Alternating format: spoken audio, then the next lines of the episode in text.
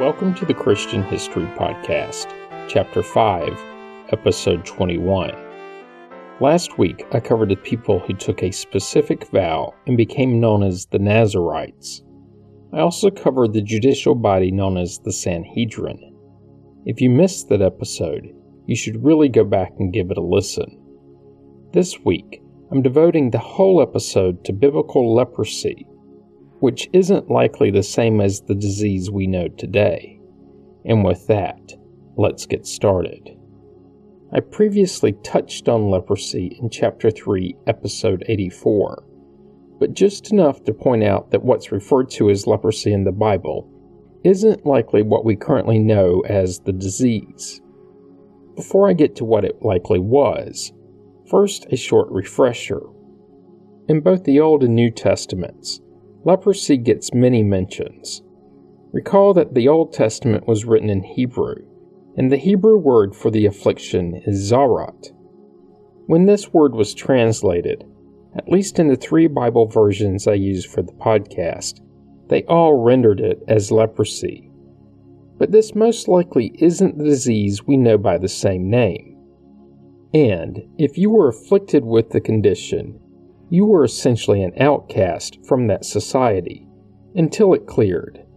If you were showing symptoms, and until the priest cleared you, you could not enter the tabernacle, along with many other rules for what you could and could not do.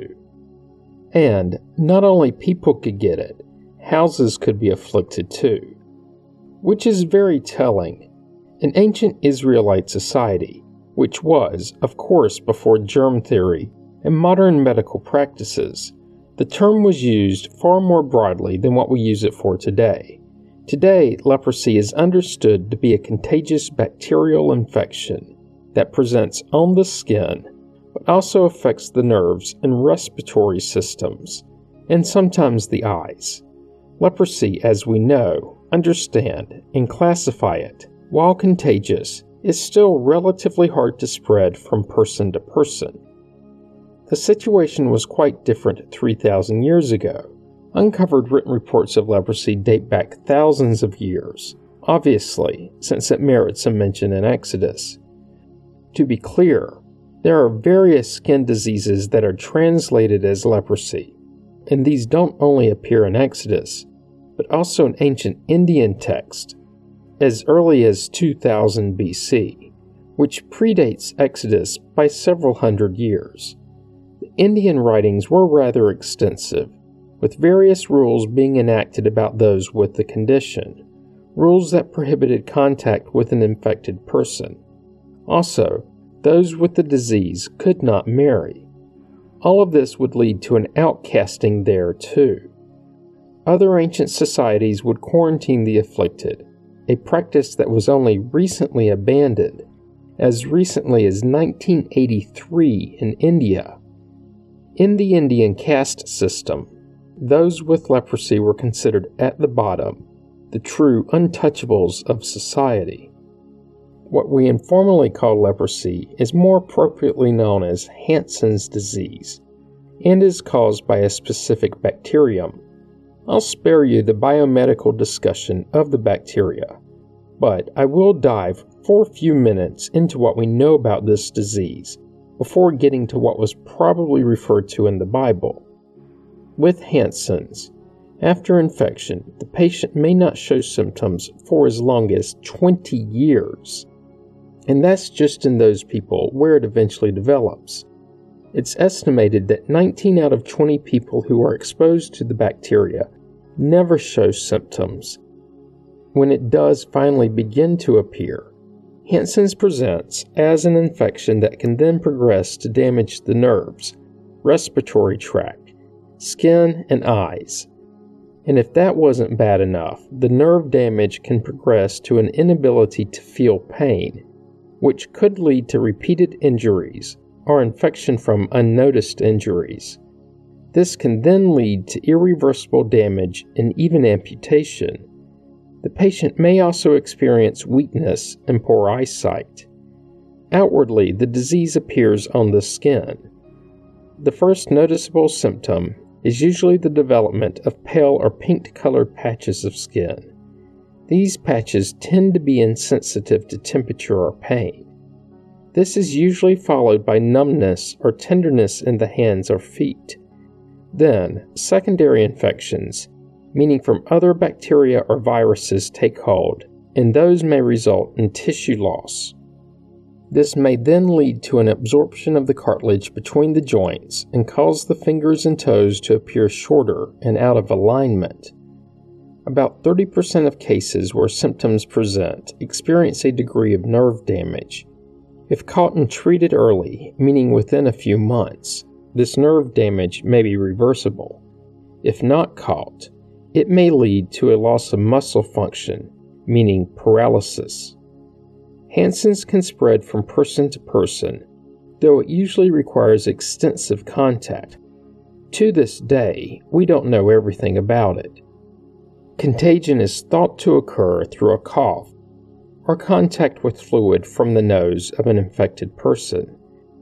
There is a minority of researchers who believe that contagion may also be through skin contact with the leprous wounds. Casual contact, like the shaking of hands, is thought to not be a route of transmission. But it does not spread from mother to unborn baby.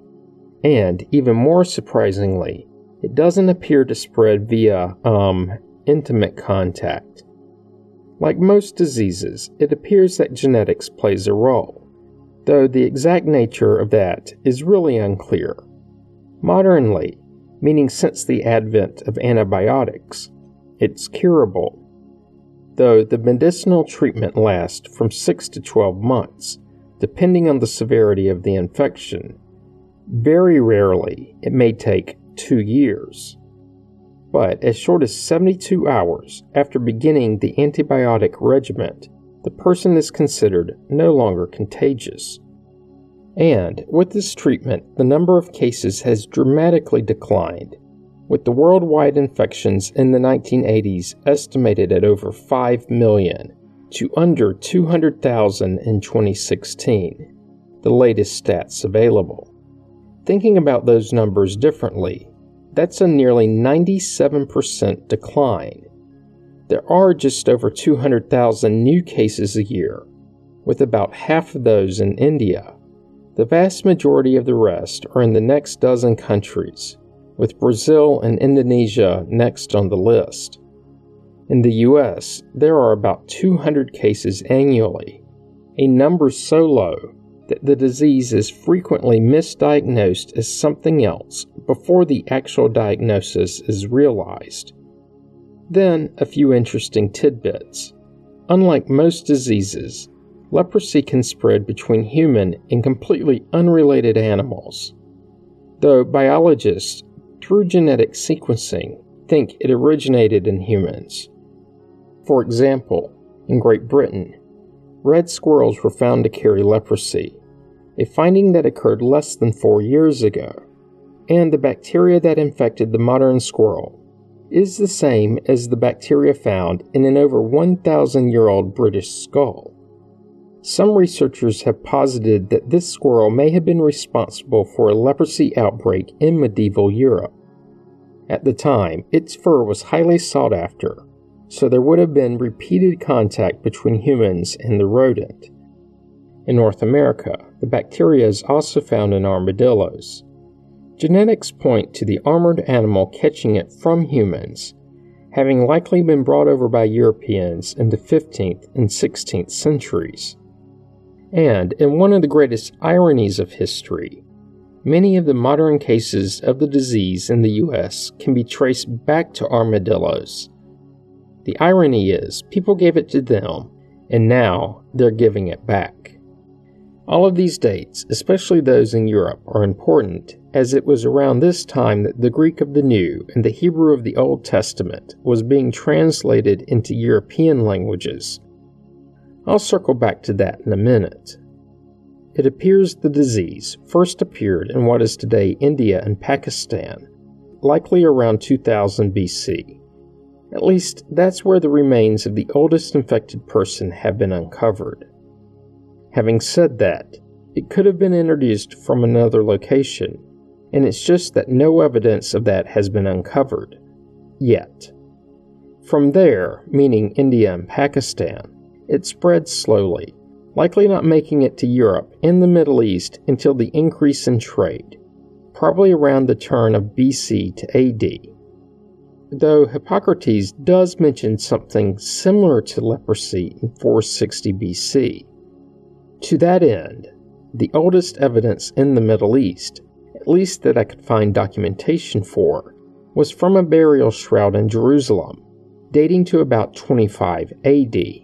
And this is important, as this would mean the disease that's mentioned in Exodus is not leprosy as we know it, Hansen's, but is instead something else and simply mistranslated from Hebrew. I'll get to what it likely was in a few minutes. But it does mean that when Jesus came into contact with lepers, they could have been afflicted with Hansen's. During the European Middle Ages, it seems that the incidence of leprosy exploded, at least as indicated by the growth in treatment facilities. By way of example, in the 12th and 13th centuries, France had close to 2,000 such facilities. Well, more akin to isolation wards, known as leprosariums, many run by churches. Also, in that time period, the societal perception of those afflicted with leprosy was generally one of fear, and people infected with the disease were thought to be unclean, untrustworthy, and morally corrupt. As such, they were segregated from society. When they were allowed in, they were frequently required to wear clothing that identified them as lepers or carry a bell. In both the 12th and 14th centuries, they were expelled from many cities. At the time, treatment consisted of both physical and spiritual interventions.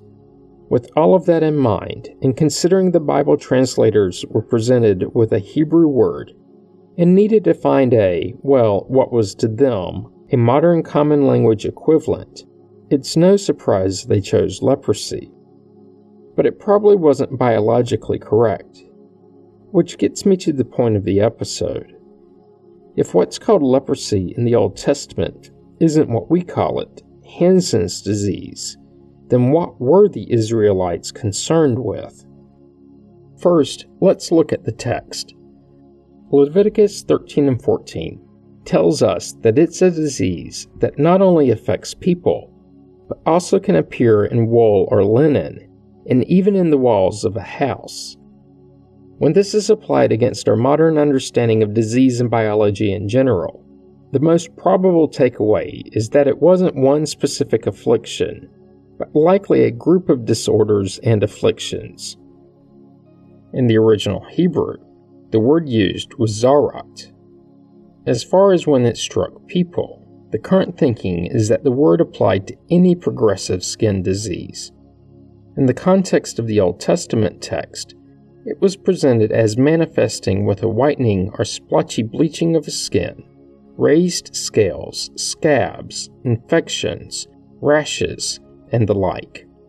On non living surfaces, it was said to cause a discoloration. On either, it was seen as a sign of impurity, an impurity that needed to be cured, and then the cure verified by a priest. This practice of priestly verification lasted at least through the life of Christ, as seen in Matthew 8, where the text reads When Jesus had come down from the mountain, great crowds followed him, and there was a leper who came to him and knelt before him, saying, Lord, if you choose, you can make me clean. He stretched out his hand and touched him, saying, I do choose, be made clean. Immediately his leprosy was cleansed. Then Jesus said to him, See that you say nothing to anyone, but go, show yourself to the priest, and offer the gift that Moses commanded, as a testimony to them. Until the priest validated a curing, the afflicted were cast out from society. This would lead to later implications. Many of the era, and even later, considered a leprous person as suffering God's judgment for sin, and some sources even list specific sins that may have led to the condition, Sins such as malicious gossip, murder, a vain oath, illicit relations, pride, theft, and miserly behavior. Maybe call these the seven Tzara'at sins. And no, that's not a real thing, I just made it up. In ancient Israel, the cure wouldn't come from medical practices, but from repentance and forgiveness. And they rationalized the punishment as an indicator and potentially leading to the unveiling of the root cause. In such a case, classic rabbinic literature presented a tzara'at of a house as having a practical benefit. The writer claimed that it could occur when an occupant was being miserly and would not lend household objects to their neighbors, claiming they owned nothing of the sort. If the malady hit the house and they had to move everything out, it would be clear to the neighbors that they had indeed possessed the requested item. Rashi took the complete opposite view, noting that in many cases the Israelites had driven the Canaanites from their actual homes and had simply taken over the buildings. In these cases, if they were forced to dismantle the building, they could, potentially, uncover valuable objects hidden in the walls, a literal hidden treasure. That seems to be the minority view, as most viewed the affliction as a curse brought on by sin, and this would continue through the time of Christ. This isn't surprising, as it's old as the theology itself and was seen in John 9.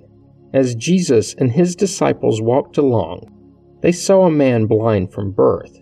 His disciples asked him, Rabbi, who sinned, this man or his parents, that he was born blind? Jesus answered, Neither this man nor his parents sinned. Moral associations have continued throughout history. The 6th century Pope Gregory the Great, followed shortly afterwards by the Archbishop of Seville, Isidore, considered people with the disease to be heretics. Of course, with many people, the association of disease and sin exists through today, despite our medical knowledge. So, this is a disease of the skin, hair of the beard and head, clothing of linen and wool, and that grows on walls. And the complete list of symptoms on people can be pieced together. Like so many things I've recently covered, much of this grew not from the text, but from the Jewish religion as it matured and developed. So, from later writers and thinkers, along with oral tradition. I'm covering it because it became part of their belief and is part of the history. Moving along. The first group of symptoms are boils and burns on the skin, but not burns resulting from heat nor boils from an infection or violent wound. Also, bald patches with lesions on the scalp or beard. Note that balding without diseased skin is not a sign of impurity.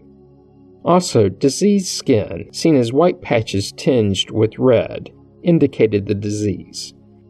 Patches of white hair, normal skin appearing in the middle of a diseased patch, diseased patches of skin growing larger, also, a person was not allowed to cut off a diseased patch.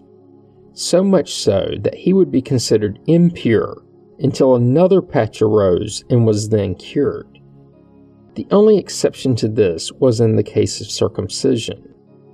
With all of those symptoms, it becomes more clear that it wasn't a singular disease. So, what could it have been? If it presented as a whitening of the skin over the whole body with sores, it's considered by researchers to have probably been psoriasis. If it was the sort that was seen as spreading sores, it was likely impetigo. This is an infection that results in red sores that form around the nose and mouth. The sores rupture, ooze for a few days, then form a yellow brown crust. If the affliction was a spreading sort of swelling, it could have been erysipelas, which is a bacterial infection that results in an intense rash. There were other afflictions, such as ringworm, which really isn't a worm, but a fungus. Also, tropical ulcers, which are a bacterial infection. Vitiligo, which causes patches of skin to turn white. Other possible afflictions with some of these symptoms are dermatitis, scabies, scarlet fever, smallpox, and favus, a yellow, crusty, circular fungal skin patch, typically found on the scalp.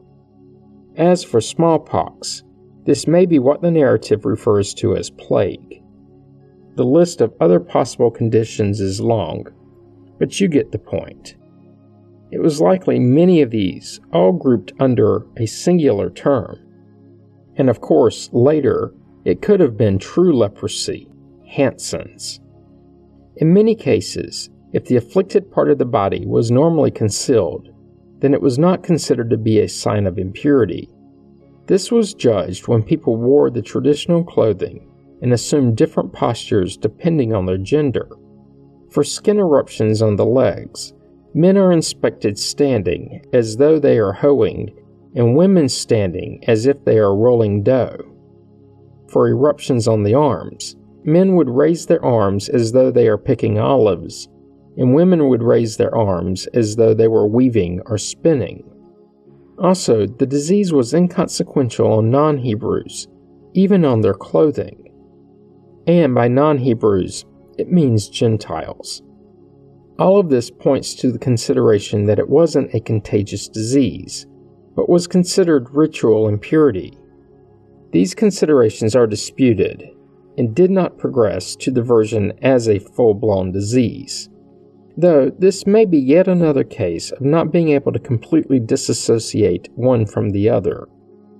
As for clothing, only wool from a sheep could be afflicted. Other animals' wool, like from a camel, could not. But if the fabric was a mixture of different wools, then it could be affected. Dyed wool was unaffected, but if the wool was naturally colored, like that from a black sheep, then it could. Fabric could be, but only if at least half of the fabric was made from linen. If it was less than half, it was safe. Leather could be impure, but not if it was from the hide of a marine animal. Dyed leather was unaffected. On clothing, it would appear as green or red discoloration. If the priest declared it suspect, it would be confined for seven days, then re-inspected. After the week, if it was still impure, it would be burnt. If it disappeared, then the clothing would be washed in the ritual bath, the mikvah, and it was finally considered pure. As for housing, if an occupant thought he saw discoloration, he was required to inform the priest. The occupants would empty the house of all contents before the inspection. Why? Well, if the house was declared impure, then everything in it was impure too. And upon emptying, hopefully your neighbors didn't see that thing they had asked to borrow. The priest would look for lesions on the wall that were either green or red and had sunken below the wall's surface. If found, the house was left unoccupied for a week. After seven days, it was re-inspected. If it had spread, the affected stones were removed, the area cleaned, and either new stones or plaster installed where the affected stones once were. If the house is part of a multi unit dwelling, think the ancient equivalent of a condo or duplex, the neighbors must help with the removal and replacement. After the gap is filled, the house is left empty for another week. After that time, if the inspection reveals all is good, then everyone moves back in. But if the condition has reappeared, the house is dismantled and the pieces carted outside of the city. In Chapter 3, Episode 84, I covered how the person or dwelling was declared impure, and then, assuming the affliction passed, clean, so I'll avoid rehashing that. Just know that it involved a priest and consumes about 1600 words of Leviticus 13 and 14, some four times the length of the Ten Commandments very detailed. But there are a few curious things I did not previously cover. Later regulations, the ones that added color and clarity to the text, had a few interesting tidbits. Only houses with four walls and four corners are suspect, and all four walls had to be made from stone, wood, or plaster. The house has to sit on the ground, tree houses and houseboats are immune. On multi level houses, only the ground floor can be impure. Houses are the only structures that can be affected, not barns or temples or other structures. Later interpretations would limit the affliction to houses and land allotted to the twelve tribes, but not Jerusalem, since it wasn't part of the allotment. As for what this could have been if it was found on a wall, not surprisingly, mold, mildew, and fungus. In wood, it could have been dry rot, which is wood decay caused by various species of fungus. But the colors given are interesting and point toward outbreaks of penicillium, which, if true, would be ironic, as from within this family of fungus comes the antibiotic penicillin. And that's a good stopping point for this week's episode. Join me next week when I'll pick up with the history of the city of Jericho, first mentioned in Numbers 22. You don't want to miss it. Comments and questions can be sent to comments at ChristianHistoryPodcast.com. As always, you can find information about the podcast on the internet at ChristianHistoryPodcast.com. This week, help others to find the podcast by leaving a positive review on iTunes.